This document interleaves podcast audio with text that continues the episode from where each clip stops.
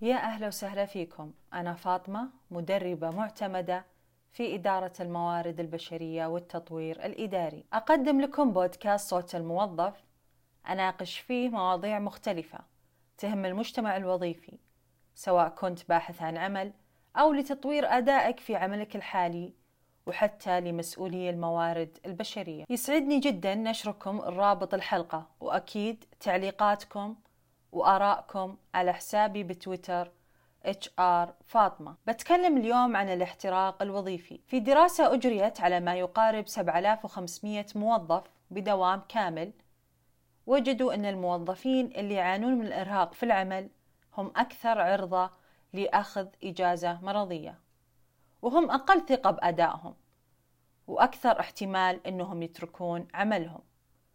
يعتبر الاحتراق الوظيفي أهم أسباب فشل الشركات. نقدر نعرف الاحتراق الوظيفي على أنه إدارة غير ناجحة لضغط العمل المزمن والفترة طويلة واللي يسبب للموظف احتراق مهني بحس فيه بفقدان الهوية وضعف الإنتاجية. ممكن يستمر الاحتراق الوظيفي لمدة أسابيع أو أشهر أو حتى سنوات. لما يكون الموظف متميز مبدع ومبتكر لآليات عمل جديدة ويلتزم بساعاته المهنية. لكن ما وجد الدعم والتحفيز أكيد أنه بيتحول لا شعوريا إلى موظف محبط ولا مبالي. يحدث الاحتراق الوظيفي عادة للموظفين اللي يعملون ساعات طويلة أو يعملون في مؤسسة ما تحترم خصوصيتهم وتعتبرهم متاحين طول الوقت. ممكن بالبداية الموظف يتحمس ويشعر أنه لا يمكن الاستغناء عنه. فهنا يحاول يثبت نفسه أكثر وأكثر. لين يلقى نفسه يحترق وظيفيا. لا يصاب الموظف بالاحتراق الوظيفي فجأة بدون مقدمات. هو يمر بأعراض تظهر على مراحل مختلفة. ممكن تبدأ أنه يلاحظ الشخص وجود ضغط كبير عليه من جهة عمله دون تقدير لحقوقه وهالشيء يأثر على أدائه البدني والنفسي. حتى ينتقل للمرحلة الثانية.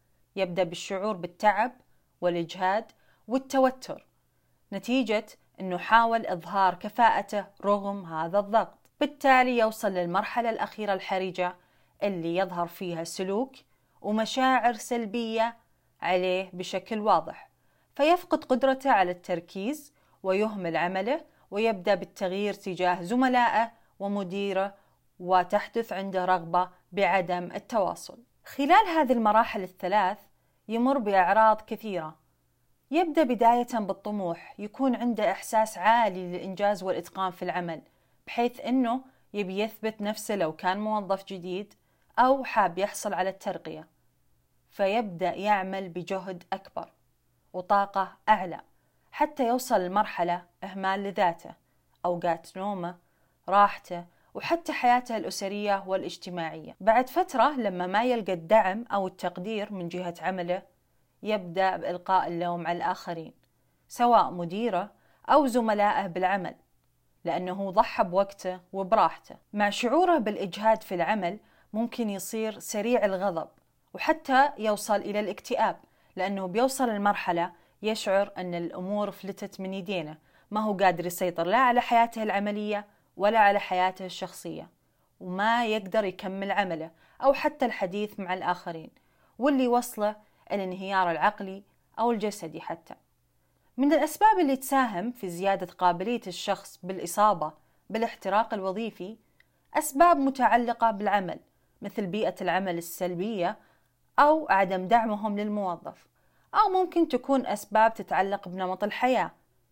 عنده مشاكل شخصية وهالشيء أثر على حياته العملية أو أسباب تتعلق بنمط الشخصية ممكن يكون شخص سلبي أو حتى متذمر.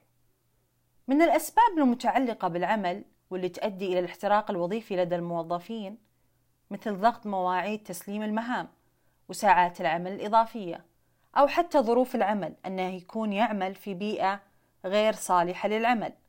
تأخره في الحصول على الترقيات أو مهام غير واضحة غياب العدل بين الموظفين في توزيع المهام وقلة التواصل مع رئيسه المباشر وعدم حصوله على الدعم الكافي. في ثلاث فئات تعتبر أكثر عرضة للاحتراق الوظيفي.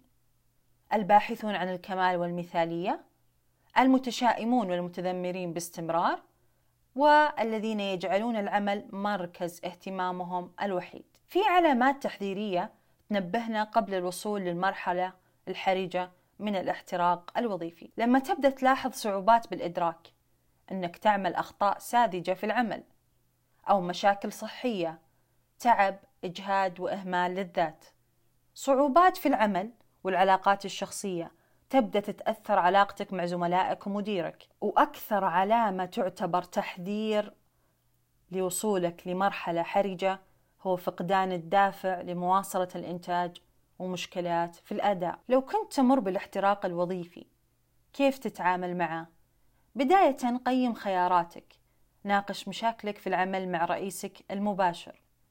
ناقش معه توقعاتك من العمل.